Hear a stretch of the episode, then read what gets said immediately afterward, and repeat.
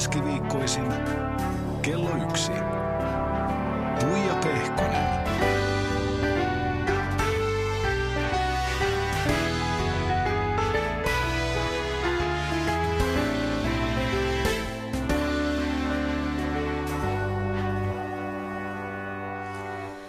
Oikein lepposaa keskiviikkopäivää. Täällä sitä ollaan taas ja mulla on täällä ihastuttava nainen seurana. Niin hän on palkittu näyttelijä, laulaja, sahansoittaja, entinen jenkitär, nykyinen ranskatar ja äiti Irina Björklund. Tervetuloa. Kiitoksia. Hei. Olipa mahtavaa saada sut tänne vieraaksi ja ihanaa, että oot Suomessa. Kyllä. Sä oot heittänyt täällä paljon keikkoja. On ollut jo, oli kolmen viikon verran. Irina, sä tosiaan perheinesi asut tällä hetkellä Ranskassa ja sulle on myönnetty siellä kulttuuriministeriön puolesta myöskin ritaarin arvo tunnustuksena sun työstä. Onneksi olkoon. No, kiitos, joo. Toi on aika, aika niin kuin, ihmeellistä itsellekin, että mitä? Siis mit, mitä se tarkoittaa? Siis sä oot nyt ritari. Mä olen ritari. Voi, voit ihan vapaasti kutsua minua ritariksi. Chevalier, niin kai mä nyt sitten oon tämmöinen na- naispuolinen ritaritar. Aika mahtava. Sä oot ensimmäinen ritari nimittäin, ketä haastattelen. Eikä.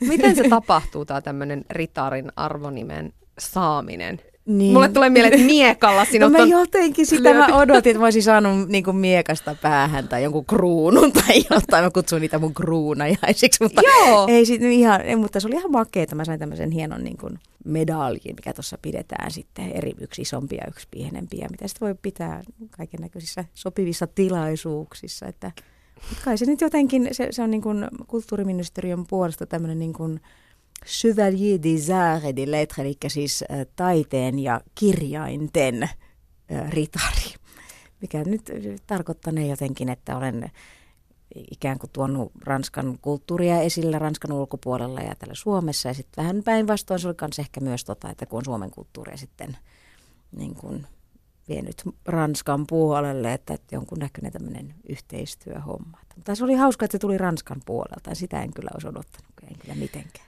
Hei, ihan siis todella hieno juttu. M- miten tärkeä sulle itsellesi tämmöinen arvostus ja tunnustus oikein on?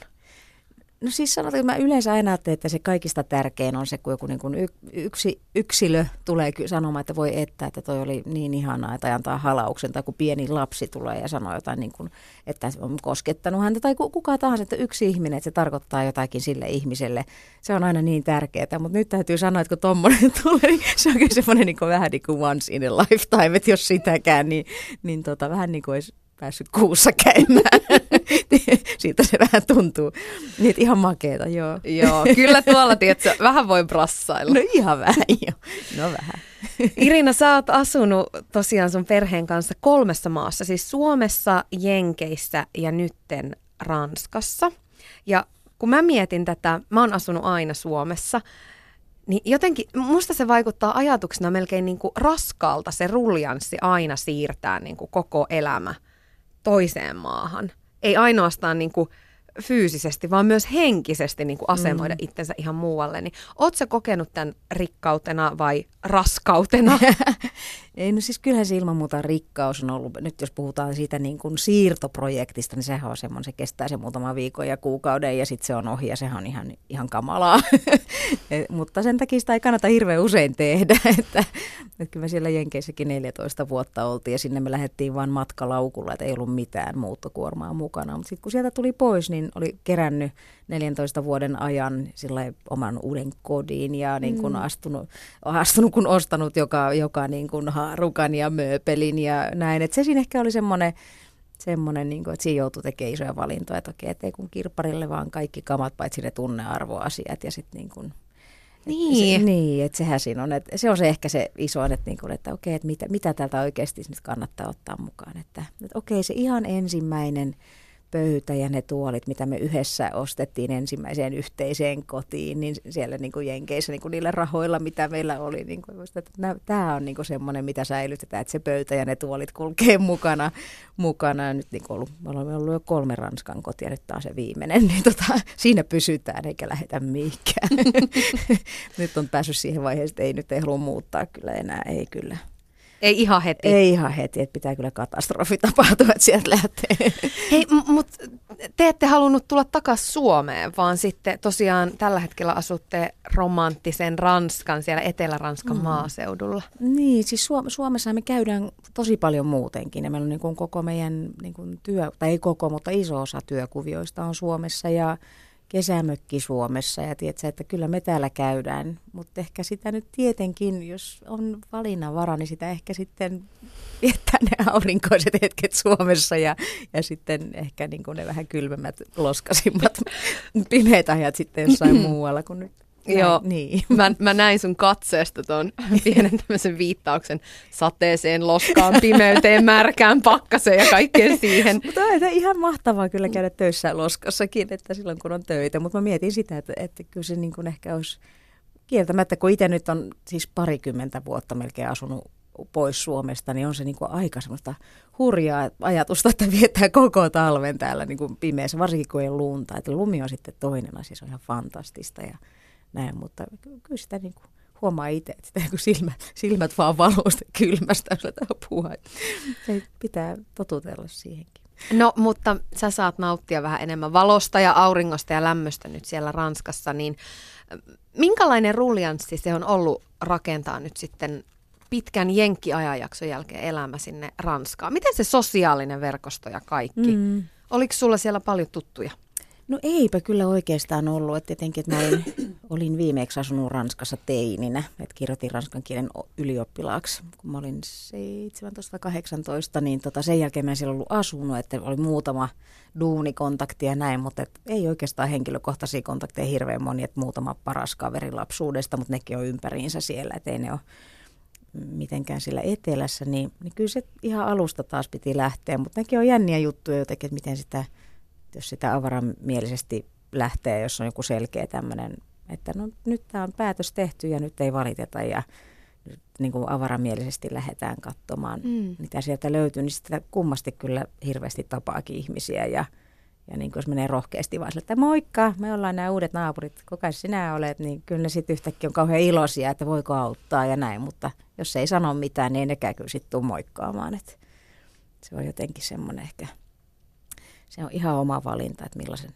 miten vaikeaksi sen itselleen tekee. No mä oon kuullut, että silloin kun asuitte Jenkeissä, niin siellä saattoi niin takapihalla käyskennellä suurin piirtein kojootteja. Joo. Ja, ja nyt sitten kun olette Ranskassa, niin nyt siellä sitten pyörii villisikoja. Niin ympäri. kyllä, joo. Onko tämä totta? No on, ei se mitään vitsiä ole.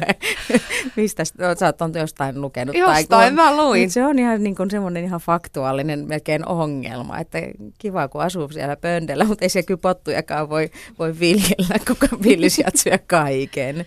Et en suosittele, että niitä tänne levitetään Suomeen, koska se, siitä tulee oikeasti katastrofi. Siellä ei pysty kukaan viljelemään mitään ilman sähköaitoja ja nekään ei auta. Että pitää semmoista niin kivimuurit rakentaa, ettei villisijat pääse tiluksille. Hei ihan uskomatonta, onko ne äkäisiä? Niin. No siis eihän ne muuten ole muuta kuin, että sitten jos metsästäjät niitä ajaa takaa, ne on haavoittuneita ja sitten perhana metsästäjäthän ajaa niitä takaa mm. ja ne on koko ajan haavoittuneita, niin sitten ne voi hyökätä myös sun lapsen kimppuun. Että se, on niin kuin, se on se asia, mitä pitää olla varovainen ja sitten, sitten jos niillä itsellä on vauvoja, niin sitten ne voi olla, ne haluaa suojella niitä, mutta ei ne mm. muuten käy sun kimppuun. Et sillä tota, mutta se on se aika hauska, kun ne röhkii siellä. Niitä on siis oikeasti sillä satoja, että se ei vaan, että yksi käy kääntymässä, että niitä on aika paljon. Siis kato, kun mun ajatus tästä teidän elämästä oli se, että siellä, tiedätkö, ranskalaisella viinitilalla, auringonlaskussa siellä siemaillaan eteerisesti. Joku, just joku ranskalainen semmoinen kevyt musiikki soi taustalla ja, joo. ja näin. Ja nyt, nyt mä näen vaan sen niin villisika-lauman. No siis periaatteessa, joo, toi pitää tavallaan paikkaansa, mutta että jos siellä tausta-äänenä on rö, rö koko ajan, että se on niin kuin tommonen kombinaatio noita asioita. Mitä sellaista se Ranska tarjoaa, mitä, mitä sä et saa mistään muualta maailmasta? No siis siellä on aika niin kuin, en mä tiedä, se on jotenkin ihanasti, ei vielä tuo niin kuin teknologian vallon, vallankumous ei ole niin kuin vielä koskettanut sitä sillä, että, niin kuin, että kaikki niin kuin muu unohdetaan ja nyt kaikki kaunokirjallisuuden, ka, kaunokirjoitukset pois kouluista. Että siellä oikeasti pysytään niin hyväksi todistetuissa perinteissä kiinni. Et toki joo, siellä on niin kuin joillakin kansainvälisten, lasten, tota, kansainvälisten koulujen lapsilla saattaa olla iPhone, mutta niin muut osat, että vitsi kun naurettavaa. Että sitten kun on, ollaan niin kuin pöydässä, ruokapöydässä, ollaan ruokapöydässä ja puhelimia ei vedetä pöytään. Ja Ihanaa. sinne niin kuin palaveriin johonkin, niin kuin, johonkin bisnispalaveriin, niin ihmiset sulkee tietokoneet ja laittaa ne pois, että nyt puhutaan niin kuin ihminen ihmisen kanssa. Ja se on niin kuin tosi musta helpottaa. se oli yksi suuri syykin, miksi me sinne lähettiin, koska, koska niin kun, mä muistan, että se Jenkeissä rupesi olla sillä niin että mitä, ei leikkikoululaiset tarvitse iPadia mm. luokkaan. Että ihan oikeasti, tämä on naurettavaa. Eikö, eikö niin, että sä et ole varsinainen tämmöinen tekninen hirmu? Ai, mistä sä sen huomasit? No, sanotaan näin, että mulle tuli vaan sellainen fiilis, että, että sosiaalinen media ja, ja tommoset jutut ei ole ehkä se sun miten mä nyt sanoisin, niin kuin vahvinta ydinosaamista ei mm, ehkä ole. No se ei nyt ehkä, ei ihan kyllä, ei ole, joo, ei ole. miten sä oot onnistunut jotenkin pidättäytymään siitä poissa? Varsinkin just kun niin kuin oot ollut pitkän ajan Jenkeissä. Suomessahan se on pahempaa melkein kuin Jenkeissä. Se? se? On se melkein, joo. Et se on niin kuin tota, et, et, en mä tiedä sitten, se on niin kuin ihan kyllä itsestä kiinni, että mulla on vaan joku niin kuin sisäänrakennettu niin kuin teknologia-allergia. Jos mä kosken johonkin, niin kuin sinunkin mikä phone toi nyt oli, niin siis hyvä, ettei se räjähtänyt. ja no, se on totta. Eikö vaan? Mutta se on niin kuin, mulla, ei vaan, mä, mulla on joku tämmöinen, mä en tiedä onko se oikea allergia tai joku, mutta koneet reagoi muuhun sillä, että älä koske, älä koske. tota, ja minä samoin, mutta tulee niin kuin hirveä semmoinen, että öö, ei, ei, ei. Joo, mä, to, mä toivon, että toi olisi otettu videolle toi hetki, kun me otettiin siis sun elämän ensimmäistä selfietä. Ja joka kerta musta tuntuu, että sä säikähdit sitä puhelinta, kun sä koskit siihen. Mä yritin sitten vielä sanoa, että poseeraa samalla, kun painat sitä nappia, että ei se muuten onnistu. ei sitä pysty, kun pitää katsoa, että miten se sormi painaa. Joo. Ei sitä pystyisi poseeraamaan. Joo, kyllä kahteen asiaan keskittyminen samaan aikaan aivan ei, mahdotonta. Ei, kuulemma naiset pystyy siihen, mutta en minä kyllä. Hei Irina, osaatko miettiä sillä tavalla, jos mietit sitten taas sitä jenkkiaikaa, niin miten se, mitä se suhun jätti? Miten asiat olisi toisin, jos te ette olisi koskaan lähtenyt Voi miehes itse. kanssa jenkkeihin? Niin, kyllähän siinä niin kuin jokainen ajanjakso elämässä värittää niin paljon sitä, kuka sä olet ja mikä sinusta tulee ja mitä mm. tarinoita sä vielä van, vanhuksena kerrot lapsen lapsille ja näin. Että kyllä se on niin kuin, että mulle se ihan selkeästi oli semmoista niin kuin silloin, no 14 vuotta siellä oltiin, mutta muistan, kun ensimmäistä kertaa, kun lähti Suomesta – missä oli ollut semmoisessa ihan niin kuin järjettömässä duuniputkessa, että koko ajan viittä duunia päällekkäin oli teatteri, oli leffa, oli niin kuin radioteatteria, mm. oli, oli telkkarisarja, niin kuin koko ajan semmoinen ihan hurja putki päällä. Ja kun lähti sinne ja oli sillä, että hei mä oon työtön, tämä on ihan mahtavaa. Että sitten oli oikeasti niin kuin tuntui, että oli, oli sattu mennä monta kuukautta, että ei ollut oikeasti mitään sellaista pakko tehdä. Toki niin kun huomasi, että okei, rahat loppuu, täytyy mennä myymään huiveja johonkin niin kun kauppakeskukseen, mitä myös teinkin jossain vaiheessa. Se jotenkin teki hirveän hyvää ja avarsi sitä niin kuin omaa, että ei, kyllä, että ei tässä maailmassa välttämättä niin tarvitse tehdä vain yhtä asiaa. Ja, ja sitten mä löysin takaisin musiikkiin, mikä oli se semmoinen niin mun lapsuuden että niin kuin haave tai tämmöinen, että mitä mä lapsena kirjoitin biisejä ja tämmöistä, niin siihen palasi ihan vaan, koska oli aikaa ja, ja niin kuin, sitten tuli aikaa perustaa bändiä, löytää säveltäjäpartnereita ja kaikki. se oli tosi kiva. Ilman, ilman sitä ajanjaksoa, niin en tiedä, että olisiko mulla niin kuin, eläisikö mussa musa niin vahvasti tänä päivänä kuin mitä, mitä se nyt tekee. Et, Toi on aika jännä, että sä kerrot, kun kuitenkin Suomessa sä oot suuri näyttelijätähti ja olit sitä jo silloin ennen kuin kun lähditte Jenkkeihin sun miehen kanssa, niin mm, aika monelle se olisi tosi kova paikka lähteä myymään huiveja. Sen niin kuin tähtipölyn ja ihailun ja, ja kaiken sen mediamyllytyksen jälkeen, että yhtäkkiä siellä ootkin vaan myymässä huiveja ihan niin kuin kuka tahansa.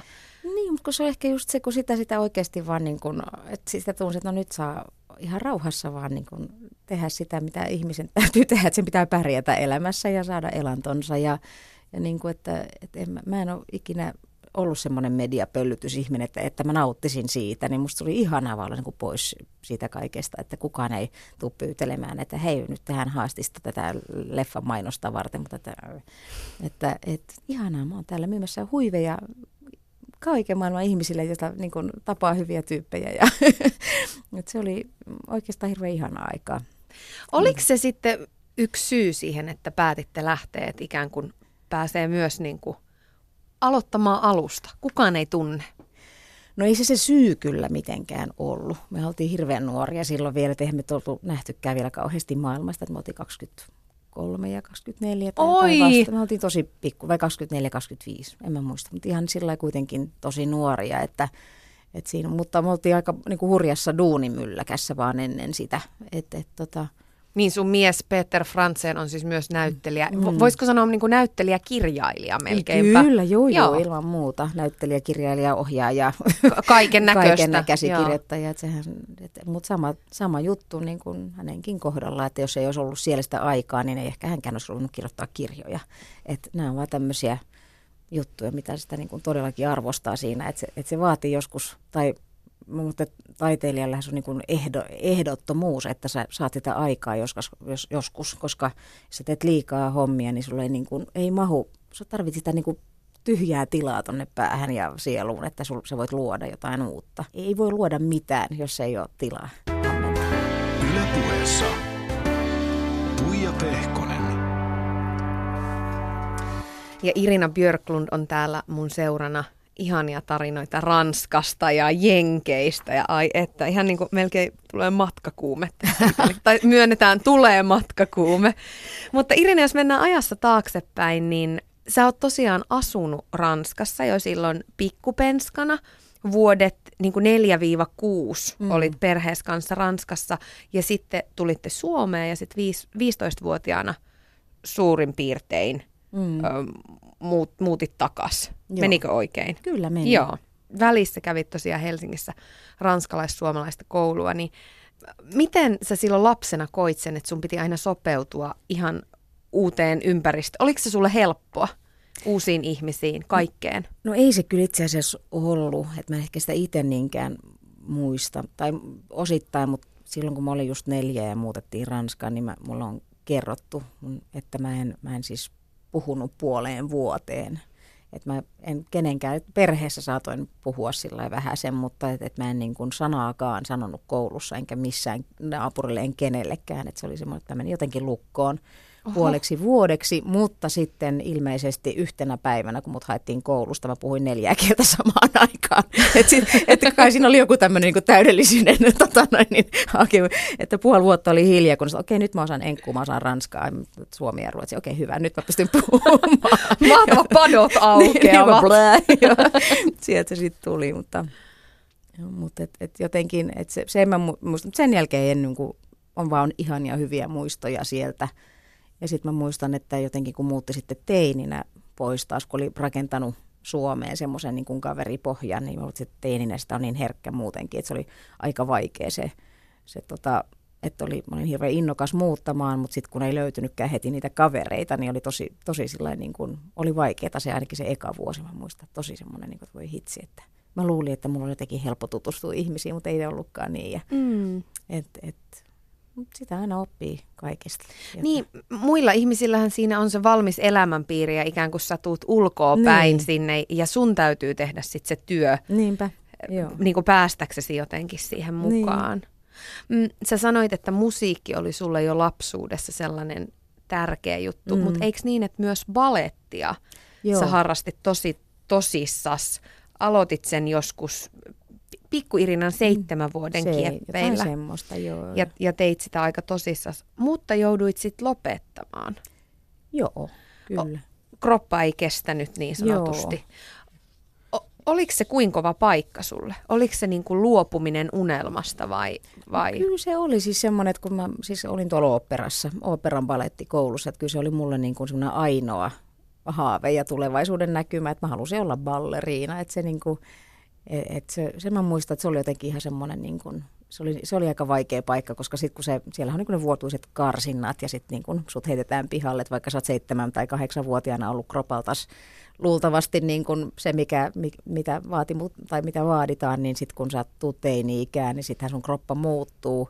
Sitten yhtäkkiä sulla ei lonkat aukea ja nilkat taivuu ja näin niin kuin, niin kuin, niin kuin niiden pitäisi, niin sitten sitten tota, sit sut vaan heitetään sieltä pihalle. Ja se oli, mä muistan, että se oli mulle semmoinen niin, kuin niin vaikea paikka, että et tota, et mä en, silloin kun mut sieltä keväällä karsittiin pois, niin mä en halunnut lopettaa. Et mä jat, mä että yleensä silloin, kun karsitaan, niin jengi lopettaa. Mä että ei, kun mä käyn tämän vuoden loppuun, halusitte tai et.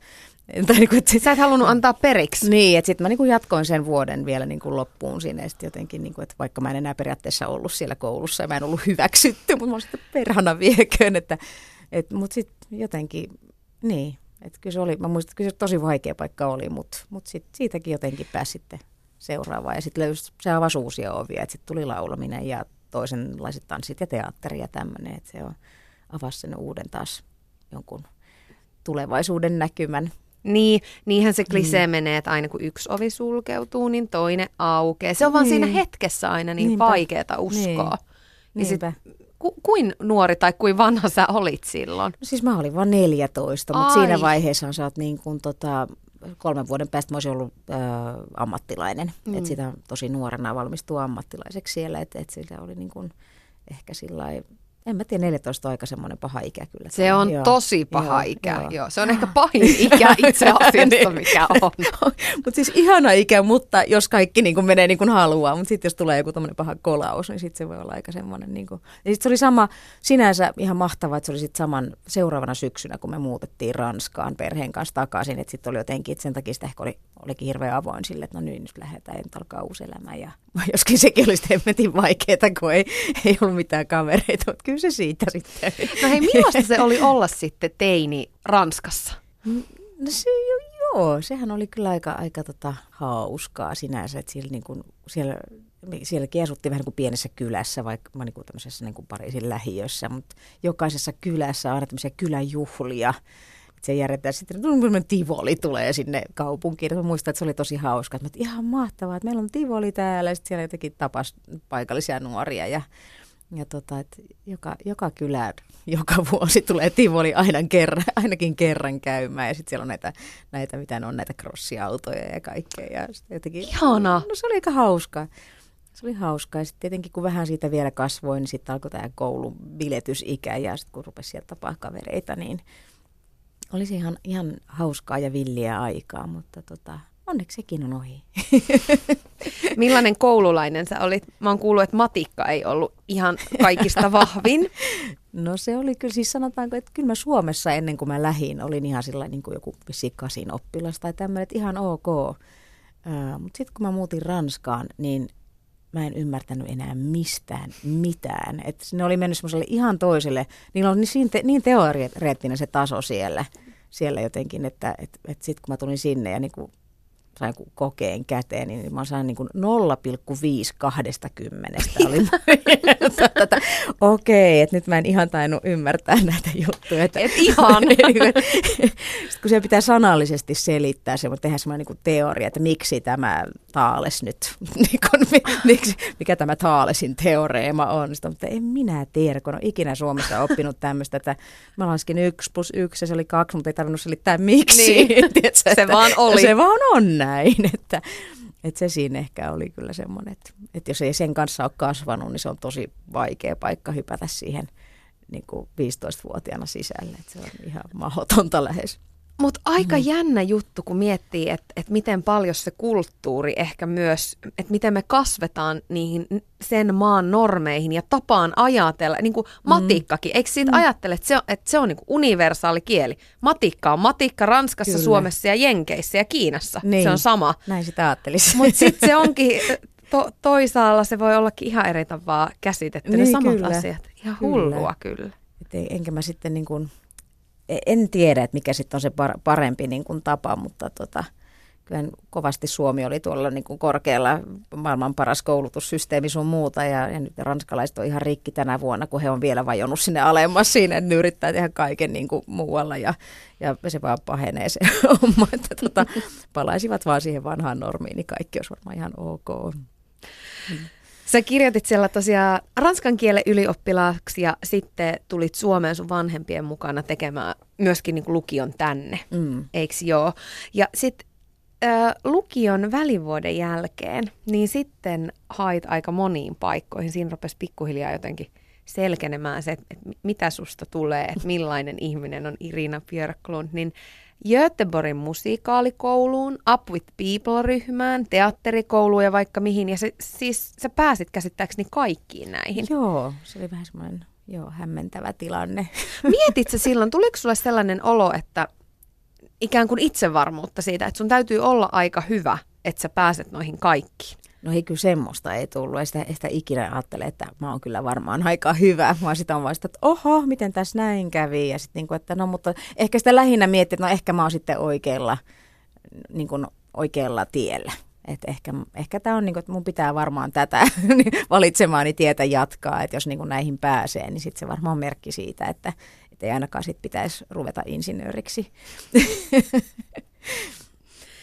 Missä vaiheessa se sitten alkoi muodostua semmoinen ammatillinen itsevarmuus? Missä vaiheessa sä rupesit ajattelemaan, sä siis valitsit teatterikorkea, mm. siitä sitten kävit sitä kolme vuotta, niin milloin sä rupesit miettimään, että okei, okay, että et tässä, että tämä on mun juttu, että mä oon aika hyvä tässä?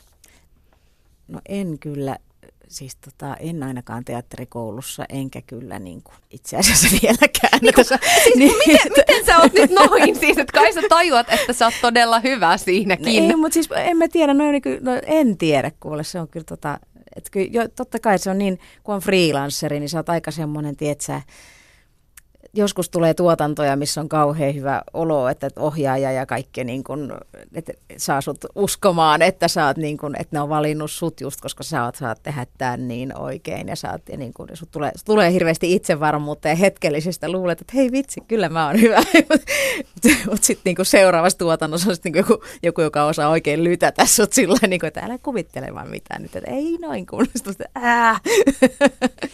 niin se, on, se on ehkä sitä mahtavuutta niin tässäkin ammatissa, että sä et ole koskaan valmis, etkä koskaan niin kuin koe olevas täydellinen ja hyvä, että se on niin kuin, pitää koko ajan hakea keinoja, että no miten tämä sitten, miten, miten, mitenkä sitä olisi parempi tai mitenkä saisi, sais, tota, en mä tiedä. Kyllä varmaan enemmän itsevarmuutta sanon näiden niin kuin laulukeikkojen kautta, että sitä jotenkin kun on ihan omaa materiaalia, mitä, mitä sitä sitten esittää ihmisille. Se on välitön se, se, tiedätkö, se vastakaiku sieltä ja, ja ihmiset tulee kertomaan, että mitä ne on mieltä. Ja näin. Niin se on ehkä n- nyt vasta niin kuin 40 plussana rupeaa pikkuhiljaa saamaan semmoista, että ai vitsi, että tässä on kyllä niin hyvä ja vapaa olo, kun saa tehdä sitä, mitä rakastaa ja näyttää, että ihmisetkin tykkää, niin se on kiva.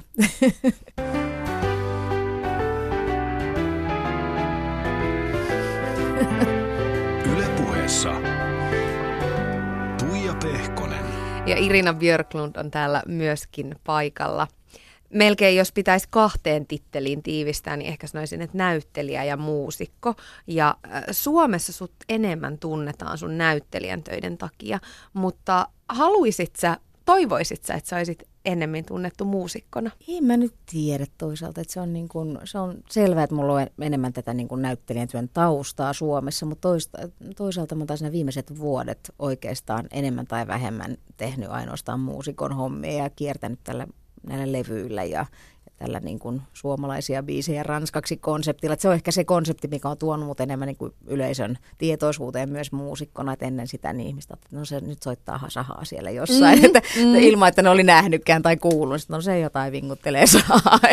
niin tota, ehkä nyt vasta sitten auennut se maailma enemmän ihmisille ja se on kiva, että ne tulee katsomaan ja aika monesti tulee että ai, että mä olin täysin yllättynyt, että mä odotin jotain ihan muuta. Onko ne näyttelijän työt, ajattelet sä, että se on niinku sun menneisyyttä vai onko se myös tulevaisuutta? On se ilman muuta, muuta niinku tulevaisuuttakin ja kyllä tälläkin hetkellä on tuossa mukana tuossa A.J. Annilan tulevassa leffassa Ikitie, mikä on varmasti ihan niin kuin uskomattoman hieno leffa. Mä siis ihan niin kuin nyt sydämestä, en ole vaan niin kuin markkinointin puheella, mutta niin kuin näin siitä pätkiä just siitä on tulemassa aivan uskomaton leffa, että avaa semmoista perspektiiviä vähän niin kuin, tai puhutaan semmoista asioista, mitä ei hirveästi ole ehkä Suomessa leffassa tehty, että tämä Stalinin vainojen aikaa ja näitä Suomen muilutuksia sun muita, että se on niin kuin tosi hurjaa.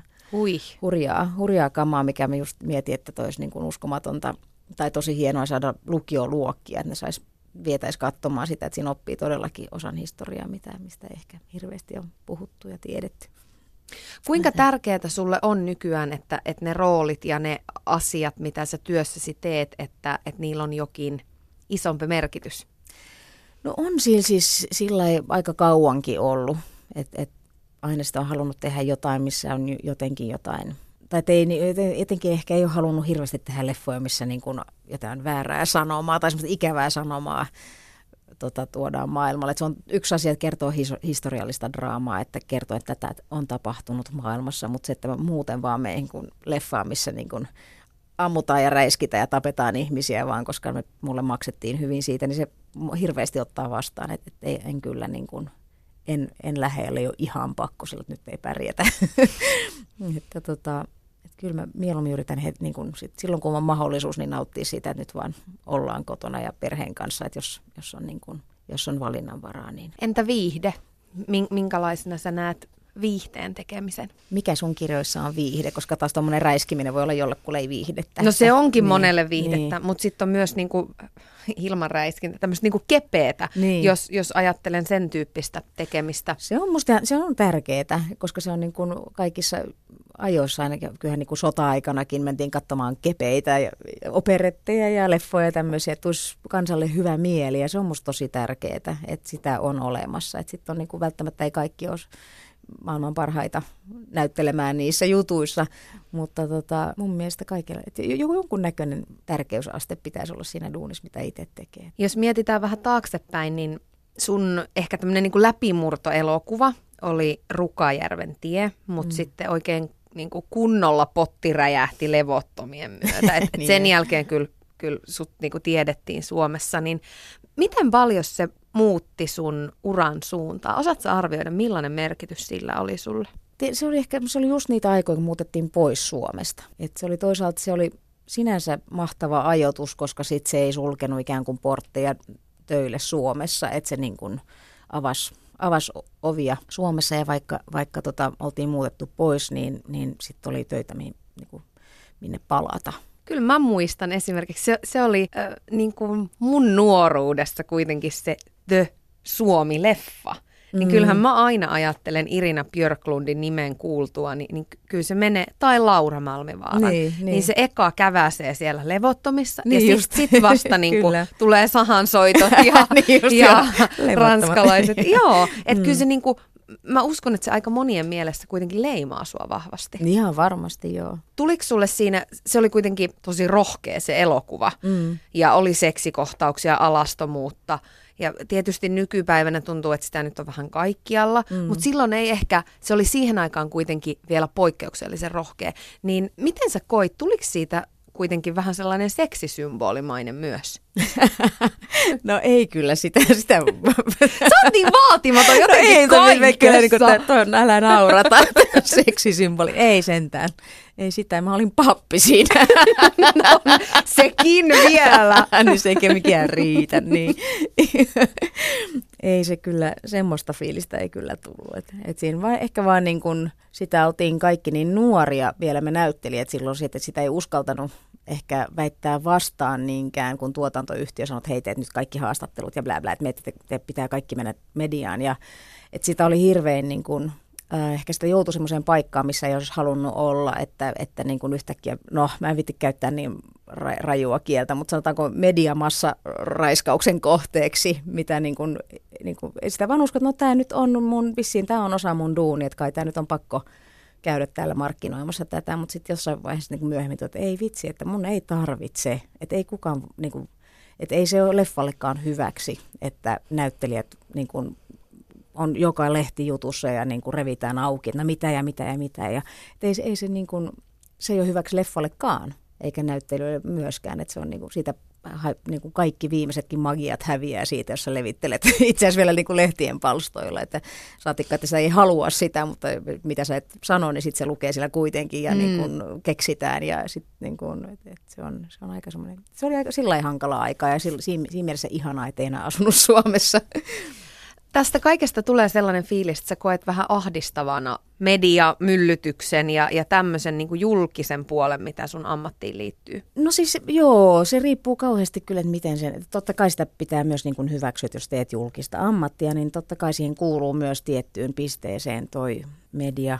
Välillä Pehkonen tulee kaikkia linjoja pitkin, tulee nyt tänne tulee haastatteluun. Nyt tänne. Mutta se on niin kuin toinen asia, että sit, et, et, en tiedä, että sit, sit jos se on niin kuin omasta, että jos sä itse, itse oot, että mulla on joku projekti ja, ja joo mä mielellään puhun siitä, että niin mun levy on tullut ulos, mä seison niitä, joka biisin takana, mä oon itse tehnyt käännökset, oon itse kirjoittanut, niin totta kai mä mielellään puhun siitä ja niin kuin mainostan sitä, jotta ihmiset tietäisi siitä. Mutta sitten taas on ihan toinen juttu, että vaan, vaan pyöriä tuolla palstoilla sen takia, että niin kun, muuten vaan. Et, et ei, ei siinä ole, niin kun mä en näe sinne mitään, mitään niin kun tota kiehtovaa saatikka ole ikinä saanut siitä mitään positiivista irti. Että tota, mitä, toisaalta se pitää kokea, jotta sen ymmärtää. Ja, mutta mä muistan, että ihan ensi, ensimmäisestä haastattelusta asti, kun mä olin niin kuin Rukajärven tiessä, niin mä koin sen aika ahdistavan, että miksi multa kysytään yhtään mitään, että mm. miksi mä oon tässä, miksi ei ohjaaja ole tässä, että se on hänen leffansa. No, sä oot näytellyt useissa leffoissa, TV-sarjoissa, te- tehnyt paljon monenlaisia näyttelijän töitä. Rukajärven tie levottomat vieraalla maalla, Minä ja Morrison elokuvasta, mm. siitä on tullut Jussikin sulle. Niin jos sä mietit jälkikäteen, että, että mitkä on ollut sellaisia, oli ne nyt sitten leffoja tai asioita tai ihmisiä tai hetkiä uralla, mitkä on sua jotenkin ohjannut oikeaan suuntaan, niin mitä sellaisia olisi? Siis kyllä tuo Rukarjärven tie selkeästi oli semmoinen, niin kuin, tai itselle ehkä kaikista tärkein. Toki tossa, totta kai myös sen takia, että se oli ehkä ensimmäinen iso leffa, missä olin mukana. Toki olin tehnyt Pekka Parikan tota, Tienaiseen naisen sydämeen ennen sitä, mutta se ei saanut kuin 800 katsojaa silloin, että se on niin kuin minimalistinen. minimalistinen leffa, vaikka se tulikin suurelle screenille, mutta tota, toi oli ehkä ensimmäinen, joka, joka niin kuin itsellekin oli semmoinen, että voi vitsi, että tämä on hieno leffa, että mikä on, niin että sai tässä olla mukana. Ja sitten oli tuon niin kokemuksena taas ehkä Kaurismäen Mikan kanssa tehtiin Honey Baby-elokuvaa tuolla Baltian maissa ja Venäjällä ja, ja Saksassa. Et se oli semmoinen kuin aivan huikea kokemus. Että sit, niin kuin, sit, se oli taas semmoinen, että, no niin, että nyt mä saan oikeasti nähdä paikkoja, mitä mä en ikinä muuten näkisi, ellei mä olisi näyttelijä. Mä saan tehdä asioita, mitä mä en ikinä muuten tekisi, ellei mä olisi näyttelijä. Esimerkiksi, että, että niin kuin annan 4000 mehiläisen peittää itseni. Tai, tai oh! että, niin kuin, niin, tämmöiset, en mä tekisi tätä, ellei joku niin kuin ohjaaja olisi, että hei mä oon kirjoittanut tähän tämmöisen kohtauksen ja, ja kuvataan tämä heti ekana päivänä, että sitten jos sä kuolet, niin voidaan vielä vaihtaa näyttelijää.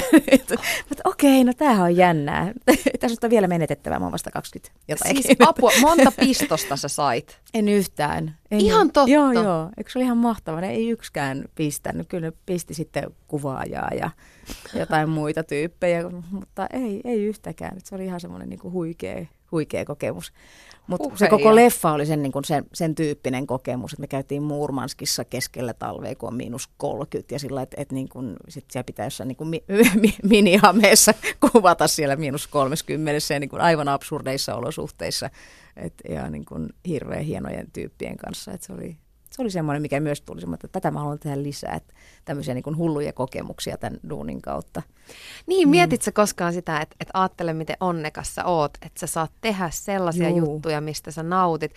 Sä pääset mehiläisten kanssa, mehiläisten pe- peiton alle ja, ja niin kuin pääset paikkoihin ja tapaamaan ihmisiä ja saat tehdä sitä, mistä nautit. Onhan se sitä aika mä ajattelen kyllä siis joka päivä. Se, sitä mun mielestä, niin kuin, että sitä pitää vaan muistaa aina olla hitsin kiitollinen siitä, että mitä, mitä elämää saa elää. No ylipäätänsä siis niin kuin se, että me saadaan elää tässä ajassa, kun ei ole sotia eikä mitään meidän maassa. Tiedätkö, että se on yksi asia, mutta sitten vielä, että kaiken lisäksi on niin kuin, saat tehdä sitä työtä, mitä sä rakastat ja sillä pystyt elämään ja niin kuin, se on, se on huikeeta ja sitten on välistä vapaus ottaa vapaatakin.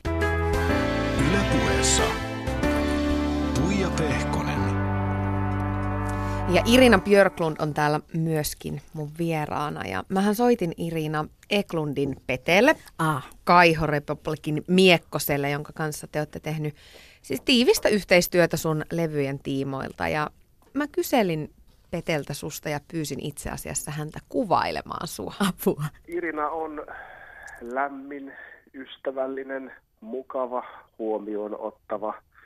Ja sitten se on kuitenkin tota noin, niin hyvin määrätietoinen ja osaa kyllä toimia siten, että hänkin pääsee päämääriinsä. Se on, se kun päättää jotain, niin siihen ei kyllä esteitä hirveästi eteen kaivata, eikä siihen pysty päätä kääntämään. Aika kauniisti kuvailet tuossa kauniin adjektiivein Irinan mielenmaisemaa, niin minkälaisissa tilanteissa hänestä sitten nämä haastavammat puolet tulee esiin? Kyllä pääsääntöisesti tuommoisessa, tai mun kokemus on tietenkin niin kuin työhön liittyvissä asioista. Irina on oikeastaan, sanotaan tämä päämäärätietoisuus sillä tavalla, että kun hän päättää ryhtyä laulajaksi, niin hän varmasti sen toteuttaa ja hän haalii siihen ympärille sellaisia ihmisiä, jotka pystyy mahdollistamaan, tai jos hän laulajana päättää, että tota, levy tehdään New Orleansissa, niin se on ihan varma, että se levy tehdään siellä New Orleansissa ja sinne tulee niitä muusikoita. Että se, on, se, on, se kääntää kyllä jokaisen kiven ja kannon. Mä, mä en välttämättä sitä niin kuin haasteelliseksi, mutta sen päätä on tosi vaikea kääntää, jos Irina on jotain päättänyt. Tietää, mitä tahtoo. Niin, se, tulee, se tietää, mitä se tahtoo. No hei, viimeisin levy tosiaan tehtiin siellä New Orleansissa, niin aiheuttiko se haasteita, että haluttiin lähteä niin kuin maailman toiselle puolelle tekemään levyä? No se aiheutti valtavan määrän haasteita budjetista ja, ja aikatauluista ja Irina buukkaili eh, tota, näitä paikallisia muusikoita, että meillähän ei ollut käytännössä edes tietoa näistä ihmisistä, että suunnilleen onko ne olemassa. Ja mä muistan semmoisenkin tarinan, kun mä hain, mä hain pianistia tota noin, niin studiosessioihin ja kävin soittamassa ovikelloa ja se oli kyllä valmiina siellä, mutta hän sanoi, että tota, hän oli aivan loppuun asti varma, että tämä on piilokamera. Että ei kukaan voi Suomesta lähettää meille ja sanoa, että tuutko torstaina studioon soittamaan pianoa mun levylle, missä me soitetaan suomalaisia lauluja.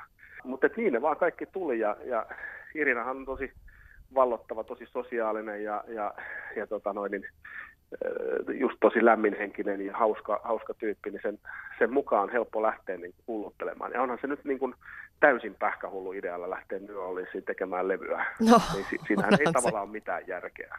Yle Puhe. Siinä kuultiin siis Eklundin Peteen kuvailua susta Irina uh-huh. Björklund. Hän sanoi, että on äh, vahva tahto, että päämäärätietoisuutta löytyy, niin missä muussa asioissa äh, tämä elämässä sussa näkyy kuin siitä, että levy esimerkiksi tehtiin New Orleansissa? niin, no kyllä se ehkä vaan tommonen, to, tota voisit kysyä joku päivä mun mieheltä, jos koskaan häntä haastattelee, mutta se aina kuvailee jotenkin sillä, että miten hän oli tekemässä leffaa Suomessa vuoden verran, sitä kuvasi sitä omaa äh, tota, äh, tumman veden päällä leffaa ja hän aina vitsikkäästi kertoi, että yhtenä päivänä soitin hänelle ja sanoin, että nyt me muuten kulta muutetaan Ranskaan. Ei se nyt ihan näin mennyt, mutta tota, mut, mut suunnilleen. Sitten sit se, että joo, mutta kun mähän on täällä Suomessa, että joo, joo, joo, älä huoli, tavataan Ranskassa tyyppinen. Ei se nyt ihan näin mennyt, mutta, mutta et sillä että joo, että et, et, et, sillä on useasti on niin, kuin niin selkeä kuva siitä jostain syystä, että näin, näin tämä homma tulee päättymään kuitenkin, niin ruvetaanpas nyt työstämään Joo. sitä jo tietämättä itse, miksi asia on näin, mutta niin kuin, että pitää nyt vaan uskoa että okei, jossain on joku päättänyt, että tämä on nyt tämä oikea valinta tälle perheelle tällä hetkellä, niin ja kyllä se onkin ollut, että nyt on ihan, ihan mahtavasti asiat tuolla Ranskassakin. Miehelle ei jäänyt vaihtoehtoja. Ei jäänyt Perästä vaihto- tuli. No ei sille jäänyt vaihtoehtoja. Toki se olisi voinut kyllä niin kuin, no onhan se Irlannissa nytkin niin. töissä. Että, tota, mutta, mutta joo, että kyllä sitä on tietenkin myös vaatii semmoisen ihanan perheen, mikä, mikä niin kuin, uskoo siihen, että ehkä tuolla naisella nyt on joku idea tämän takana, että miksi me tehdään näin, mutta mm. No jos Irina puhutaan sun musiikista, niin eka asia, mikä tulee tietysti mieleen, niin on se sahansoitto. Niin mi- miten tärkeä juttu se on sulle tällä hetkellä? No siis toi, niin, se siis kysymyshän on just, että miksi se on se asia, mikä tulee mieleen ensimmäisenä. No kun se on niin erikoista niin, ja siitä on niin. pal- pal- sitä on paljon nostettu esiin. No se on ehkä just mm. se, että sitä, sitä nostettiin sitä asiaa niin paljon esille jotenkin mediassa silloin ensimmäisten levyjen aikana, vaikka sitä sahaa itse ei juuri levyllä paljon ollut. Mm. Sitä oli niin kuin pikkasen verran ja sitten keikoilla muutamassa biisissä vähän maustoin sitä tai tein jonkun pienen sahasoolon. Mutta sitten se on se asia, mikä mediassa nostetaan esille, niin sitten ne luulee kaikki, että hei se soittaa vaan sahaa. Mm. En varmaan mene kuuntelemaan, että ei, ei halua kuunnella vingutusta. Ja sitten niinku ihmiset on tullut, että ei, ei, eihän tämä yhtään ollut sitä, mitä mä luulin. Että mä luulin, että olisi joku tämmöinen niinku saha, saha, Vingutus. sahavingutuskonsertti, että mä tulin tänne nauramaan sulle ja mä lähden pois täältä sillä niin kuin, että ihan muuttuneena ihmisenä, että ei se ollutkaan sitä. Että tota, et, et sinänsä se on, se on niin kuin taas totta kai, että et sen takia ehkä sitä on myös niin kuin suhtautuu tietenkin mediaan varauksella aina, että pitää olla hirveän varovainen, mitä viestiä sinne, mm. sinne vahingossakaan lähettää. Ja vaikkei tahallaan mitään lähetä, niin se kuitenkin päätetään sun puolesta. Että tota, kyllä jo, että et toki sehän on, niin kuin, se on kuriosi, kuriositeetti ja ihmiset yleensä haluaa hetkellisesti nähdä tai kuulla ne pettyy, jos sitä ei tule no, sen keikan kai. aikana. Et se on, mm. Moni on tullut, että no mä haluan sitä sahaa nyt sitten kuulla. Sitten jos sitä ei no miksi sä et soittanut? Niin tota, Mutta sitten totta kai on myös nyt keikkoja, missä jos, joku, jos, niin kun, jos satut, satut väärälle keikkapaikalle kello yksi yöllä, on vaan kerran käynyt näin, että oltiin sillä että nyt, nyt ei ollut ihan meidän bändin mesta, tota, että, eikä aika. missä on sitten, kun ei hemmettä, nyt se soittaa sitä saa se. no niin. Nämä on näitä. Joo, nämä on näitä. no tuota, sä teet ihanaa musiikkia. Mä oon nyt kuunnellut sitä Spotifysta monta päivää ja mulla soi mielessä siis korvamatona tämä siis poika nimeltä Päivi ranskankielisenä versiona, enkä mä osaa siitä mitään niitä sanoja, mutta, mutta jotenkin tämmöisen niin suomalaisen maalaistytön näkökulmasta, niin se ranskan kieli antaa ihanan sellaisen niin kuin hienostuneen säväyksen niihin viiseihin, niin onko se sulle, onko se ikään kuin kotikieli, onko se yhtä läheinen sulle? No on se kyllä joo, jos miettii, siellä niin kuin ihan lapsena on sinne muuttanut, niin on se yksi niistä. Että periaatteessa meidän perheessä on ollut lapsena ruotsi on ollut kotikieli, mutta sitten toisaalta sitä on aina niin kun käynyt suomenkielisiä kouluja tai ranskankielisiä kouluja. Että sitä on niin kun ollut hirveän moni, monikielinen jo lapsena sillä ihan automatialla. Et tota, Millä kielellä sä ajattelet? Ja mitä niin siis perheen kanssa, puhutteko te suomea miehen ja pojan kanssa vai? Kyllä mi- meillä, on, meillä on monikielinen se kotisysteemi, mutta se on hirveän selkeä, mutta niin kuin, että yhdestä täältä tykitetään suomea ja täältä ruotsia. Ja, niin kuin, se on semmoinen Bermudan Aha. kolmio, mikä niin kuin, toimii tiettyihin suuntiin. Entäs sun ajatukset? Millä kielellä no. sä ajattelet? Se on ihan kiinni sitä, että kenen kanssa sitä keskustelua ajatteluissa kiinni käy. Että totta kai, että jos on, Ranskassa jonkun kanssa käymässä keskustelua ja pitää miettiä jotain, mitä hän tuolle selitän, niin kyllä mä sen ranskaksi mietin, koska muuten pitää ruveta kääntää sitä vielä päässäni ennen kuin, ennen kuin tota, ei, mutta se on vähän sama kuin kysytään, että millä kielellä sä näet unia. Niin kyllä mm. se riippuu siitä, että kenen kanssa sä siinä unessa olet. Niin, että ne ei sitten kuitenkaan hypi, että et, et aina ei ole se kieli vaikkapa suomi tai vaikkapa niin, ranska. ei, ei, että se riippuu, että kenen, kenestä sä näet unta. Mutta ehkä jos sä nyt kissalle juttelet, en mä tiedä, että siinä unessa, niin en, en, eipä tullut mieleen, kai se on sitten, niin, en tiedä. No sun musa on otettu hyvin vastaan Suomessa, en ihmettele sitä yhtään.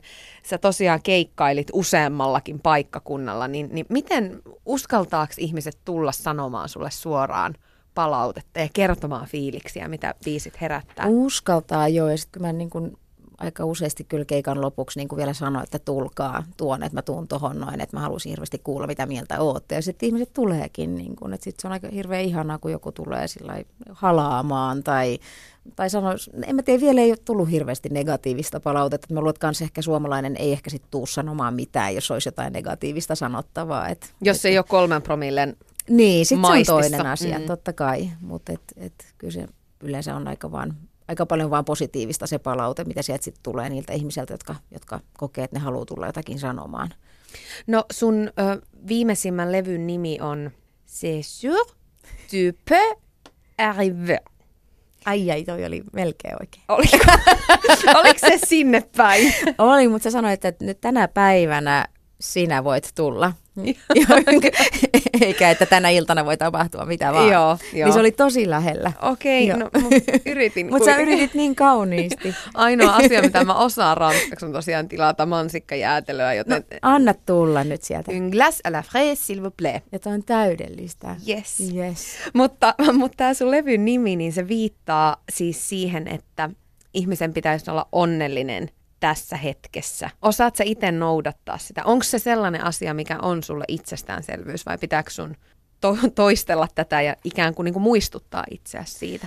Kyllä sitä pitää aina muistuttaa, mutta jotenkin sitä ehkä pyrkii. Ehkä tos, mistä puhuttiin aikaisemmin, että sitä myös työvalintoja tekee sillä, että jos mä mulle tarjotaan duuni, mistä mä tunnen, että mä en nyt pysty olemaan niin kuin täysin seisomaan tämän takana tai olemaan onnellinen siinä duunissa, niin en mä sitten sitä halua tehdä, että sitten mä mieluummin niin kuin on kotona perheen kanssa ja niin kuin pidän kattoa ylhäällä ja, ja niin kuin pyrin tekemään sen, sen palan mun, mun niin kuin duunista hyvin. Et, et, tota, et kyllä se on hir- hirveän tärkeää mulle, että yrittää nauttia hetkestä.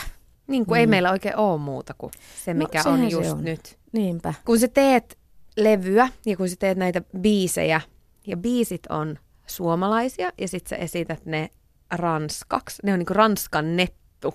Niin, Vähän kyllä, niin kuin, joo. Niin. Onko siinä haastetta, tai millaisia haasteita siinä on siirtää se suomalainen tunnemaailma ranskan kielelle? Meidän kulttuurit on aika erilaisia. No tavallaan joo, mutta sitten kuitenkin niin hirveän moni biisi kertoo rakkaudesta tai ihmissuhteista ja se on universaalia. Että kyllä aika monessa biisissä on kosketuspintaa niin kuin muidenkin maan kansalaisille ja, ja tota, et lähinnä se on tuommoista, että miten löydetään ehkä vastaava sanonta. Tiedätkö, että jos Suomessa sanotaan jotain, en tiedä mikä nyt on semmoinen tyypillinen suomalainen sanonta, ja sitten se sanotaan Ranskassa täysin eri mm, tavalla, mm. Että se, niin se on pakko kääntää ja löytää se vastaava juttu, tai, tai sitten niin kun esimerkiksi J. Karjalaisen biisi Hän, niin suomeksi hän on, voi olla nainen tai mies, kun taas ranskaksi on pakko tehdä se valinta. Niin. Että et, et, tota, et semmoisia haasteita siinä ehkä oli, että et sitä miettii, että no, et onko tämä nyt... Ja sama kuin toi poika nimeltä Päivi tietenkin, että et sitten jos mä naisena laulan, niin se on ihan eri juttu, jos mä laulan pojasta nimeltä Päivi tai jos mä niin laulan, että olin tyttö nimeltä Jean-Pierre. Että se periaatteessa ajaa samaa asiaa, mutta niin, että jos mä naisena laulan sitä, niin sit mun pitäisi olla se tyttö, joka on se on Pierre, eikä se poika nimeltä Päivi, koska sit, mm. se, sit se ei ole yhtä henkilökohtainen juttu. Totta, tuossa on tuollaisia mm. kielellisiäkin niin. juttuja. Voit sä sanoa vielä sen kerran sen poika nimeltä Päivi ranskaksi? Une fille nommée Jean-Pierre. Joo, Joo, se kuulostaa ihanalta.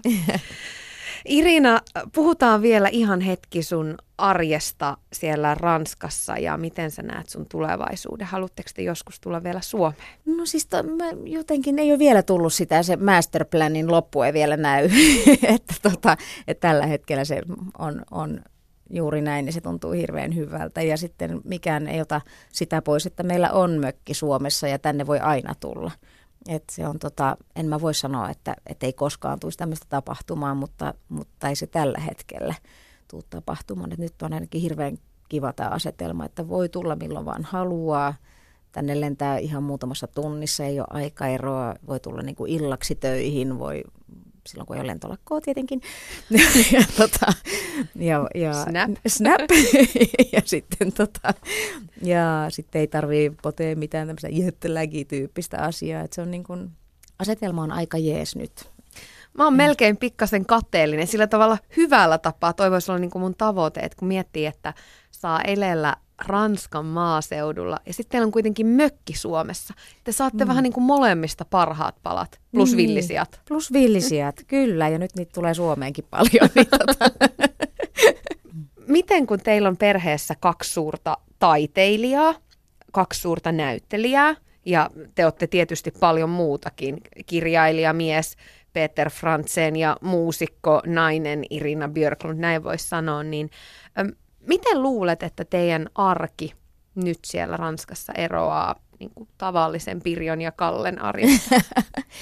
No siis tota... Villisikoja ei hyväksytä vastaukseksi. No joo, no se voi olla, no Pirjo ja Kallekin saattaa mm. niitä tavata, että se ei ole sillä erilaista, että et toki siinä pitää hirveästi ehkä tasapainoilla sen kanssa, kun me ollaan kuitenkin freelancereita, että vähän sen mukaan, että mikä tilanne nyt on toisella. Että jos sulla on, nyt on kuitenkin miehelläni tilanne, että silloin Irlannissa kontrahti ja se, niin kuin, se on siellä kiinni sillä, että ei oikeasti tiedetä ikinä, mitä ensi viikolla tapahtuu, niin siinä on pakko antaa jotenkin periksi itse, että, että, niin kuin, että, että, että mä, en, mä en nyt ota mitään semmoisia vastaavia duuneja, vaikka, ei kyllä ole isoja sarjoja tarjottukaan, mutta jos tulisi semmoinen, että nyt, että nyt mulle tulee tämmöinen niin kuin kahdeksan kuukauden pesti jossain, niin, niin sitä pitää vähän miettiä sitten, niin kuin, että kuka pitää katsoa ylhäällä himassa ja pikkuihminen ja kaikkea. Että, että kyllä mä niin kuin ihan taht, tie, tietäen tahtoen tällä hetkellä, niin, niin on selkeästi enemmän kotona. Ja sitten mä käyn muutamalla tämmöisellä rundilla, että, että, tota, että käyn Suomessa kaksi-kolme viikkoa kiertueella ja, tai jossakin kuva, kuvaus, kuvaushommissa. Ja totta kai kaikki on aina järjesteltävissä, mutta mut pitää vähän, vähän sillä miettiä, että kummalla oikeasti nyt semmoinen tilanne, että ei pysty taipumaan – Onko se raskasta, että joutuu olla pitkiä aikoja erossa ja on välimatka ja sit toinen jää kuitenkin aina pyörittämään sitä taloutta sinne? No siis sehän on elämän valintakysymys, että, tai en tiedä, että se on myös pitkän avioliiton salaisuus, mm. että toinen on hirveästi poissa tai itse on poissa. Että, et, tota, no, nyt on Mahtavaa, että sanoit ton, koska mulla oli pari viikkoa takaperin Juha Tapio täällä. Hänellä on myös, hän on ollut hyvin pitkään naimisissa puolisonsa kanssa ja mä kysyin, että mikä se nyt sitten on, että kun sä et ole suostunut kertomaan pitkän parisuhteen salaisuutta ikinä. Ja sitten sanoit, kun ei sitä oo, että ei hän osaa vastata. Mutta siinähän se tuli riittävästi erossa toisesta. Niin kyllä, kyllä. Sitten aina on mahtavaa, kun on yhdessä ja nauttii niistä hetkistä.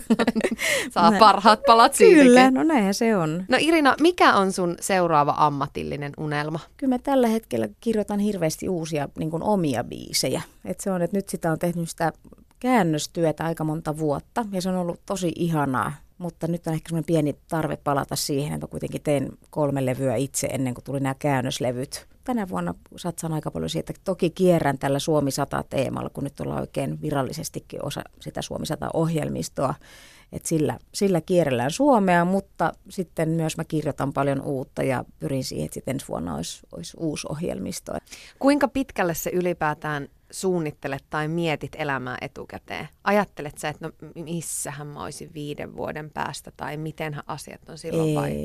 Ei, se, ei, se, ei, en kyllä mieti sillä mutta niin kuin, että selkeästi vaan semmoinen joku ehkä tunne, että tämä on semmoinen hyvä tie, joka vie jonnekin hyvään asiaan, mutta ei, ei kyllä mitään niin kuin selkeää konkreettista tämmöistä niin kuin, en piirrä kuvia, että tuossa on tuon näköinen talo ja, ja tu, tuossa on ammatinkuva ja tuollainen lava ja ei. Että. Kiitos Irina Björklund, että sain sut tänne vieraaksi. Tämä oli iso kunnia ja tsemppiä Kiitos kaikkiin niihin vaistonvaraisiin valintoihin, mitä teet. Kiitos hirveästi. Oli mukava olla.